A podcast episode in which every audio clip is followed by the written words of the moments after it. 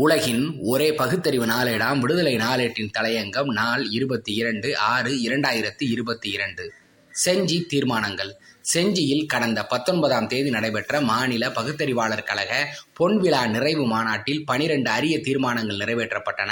தீர்மானங்கள் அனைத்தும் தமிழ்நாட்டிற்கு மட்டுமல்ல மனிதனின் தனித்தன்மை அடையாளமான பகுத்தறிவை முன்னிறுத்தி விஞ்ஞான மனப்பான்மைக்கு இடமளிக்கும் மானுடத்திற்கு தேவையானவையாகும். இயக்கத்திற்காக தங்களை அர்ப்பணித்துக் கொண்ட மறைந்த சுயமரியாதை சுடரொலிகள் திண்டிவனம் மாணமிகு காமு தாஸ் ஆசிரியர் மாணமிகு கெடார் நடராசன் ஆகியோர் நினைவு அரங்குகளில் நிறைவேற்றப்பட்ட இத்தீர்மானங்கள் கணந்தோறும் கணந்தோறும் நெஞ்சில் நிறுத்தி வாழ்வின் வெற்றிகளை நோக்கி நடைபோட வைக்கக்கூடியவை. ஜாதி நோய் பீடிக்கப்பட்ட வர்ணாசிரம தர்ம தவறு. ஜாதி நோய் பீடிக்கப்பட்ட வர்ணாசிரம தர்ம இந்திய துணைக்கண்டத்திற்கான தீர்மானங்களும் இதில் அடங்கும். தீர்மானம் ஒன்று இடஒதுக்கீட்டுக்காக சமூக நீதி கண்ணோட்டத்தில் ஜாதி என்று கேட்கப்படும் படிவங்களில் ஜாதியை குறிப்பிடாமல் எஸ்சி எஸ்டி ஓபிசி எஃப்சி என்று பதிவு செய்யும் முறையை கொண்டு வர வேண்டும் என்று இம்மாநாடு கேட்டுக்கொள்கிறது. தீர்மானம் இரண்டு ஜாதி ஆணவ கொலைகளை தடுக்கும் வகையில் சமுதாய இயக்கங்கள் ஒரு பக்கத்தில் பிரச்சாரம் செய்தாலும் இதற்கென்று காவல்துறை ஒரு தனி பிரிவை ஏற்படுத்தி ஜாதி மத மறுப்பு திருமணங்களை செய்து கொள்பவர்களுக்கு தக்க பாதுகாப்பினை அளிக்க வேண்டும் என்று இம்மாநாடு கேட்டுக்கொள்கிறது.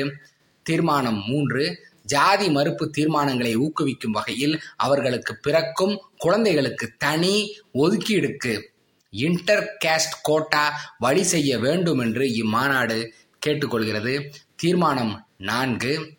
இந்திய அரசமைப்பு சட்டத்தில் பதினேழாம் பிரிவு தீண்டாமை ஒழிக்கப்படுவதாக கூறுகிறது. தீண்டாமை எனப்படும் நோய் ஜாதியின் ஆணிவேரில் இருந்து பிறக்கிறது. ஆகையால் அப்பிரிவில் தீண்டாமை ஒழிக்கப்படுகிறது என்பதற்கு பதிலாக ஜாதி ஒழிக்கப்படுகிறது என்று திருத்தம் செய்ய வேண்டும் என்று ஒன்றிய அரசை இம்மாநாடு வலியுறுத்துகிறது. தீர்மானம் ஐந்து. கல்வி கூடங்களில் தம் தம் ஜாதியை அடையாளம் காட்டுவதற்காக தனித்தனி வண்ணத்தில் இருபால் மாணவர்களும் கைகளில் கயிறுகளை கட்டி வருவதை கண்டிப்பாக தடுக்க வேண்டும் என்று இம்மாநாடு தமிழ்நாடு அரசை வலியுறுத்துகிறது.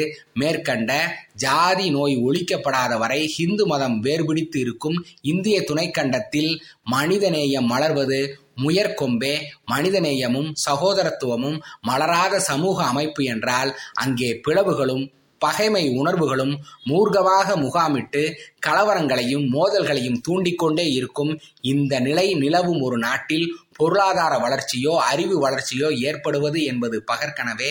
அதனால்தான் பகுத்தறிவு பகலவன் தந்தை பெரியார் கூறினார் மதம் மதத்தை சேர்ந்தவர்களிடம்தான் தொடர்பு கொண்டிருக்கிறது. பகுத்தறிவு மனித சமுதாயத்தை சேர்ந்த எவரிடமும் தொடர்பு கொண்டிருக்கின்றது என்று தந்தை பெரியார் விடுதலையில் பதினான்கு பத்து ஆயிரத்தி தொள்ளாயிரத்தி எழுபத்தி ஒன்னில் எழுதியுள்ளார்கள். தந்தை பெரியார் கூறும் இந்த பகுத்தறிவு சிந்தனை என்பது ஒரு வாழ்வியல் முறை. மனிதன் தானாக பிறக்கவில்லை.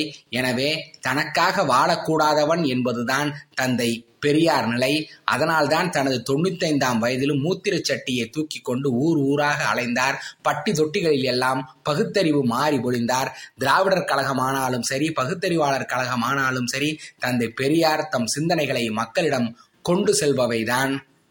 இந்திய துணைக்கண்டத்திலேயே தமிழ்நாடு அமைதி தென்றல் வீசும் பூங்காவாகவும் மூட நம்பிக்கைகள் குறைந்த பூமியாகவும் ஒளிவிட்டு பிரகாசிப்பதற்கு காரணம் முக்கால் நூற்றாண்டுக்கு மேலாக தந்தை பெரியார் பொழிந்த பகுத்தறிவு பிரச்சாரம் மழையும் வெளியீடுகளும் தமக்கு பிறகும் இந்த பணி தங்கு தடையின்றி நடைபெற வேண்டும் என்று செய்து வைத்து சென்ற ஏற்பாடுகளும் தான் அதனுடைய ஒரு பங்களிப்பு தான் செஞ்சி மாநாடும் உரை வீச்சுகளும் மூட நம்பிக்கை ஒழிப்பு பேரணியும் நிறைவேற்றப்பட்ட தீர்மானங்களும் ஆகும். நெஞ்சில் நிறைந்த செஞ்சி என்று வரலாறு கூறும் வாழ்க பெரியார் வளர்க பகுத்தறிவு நன்றி வணக்கம்.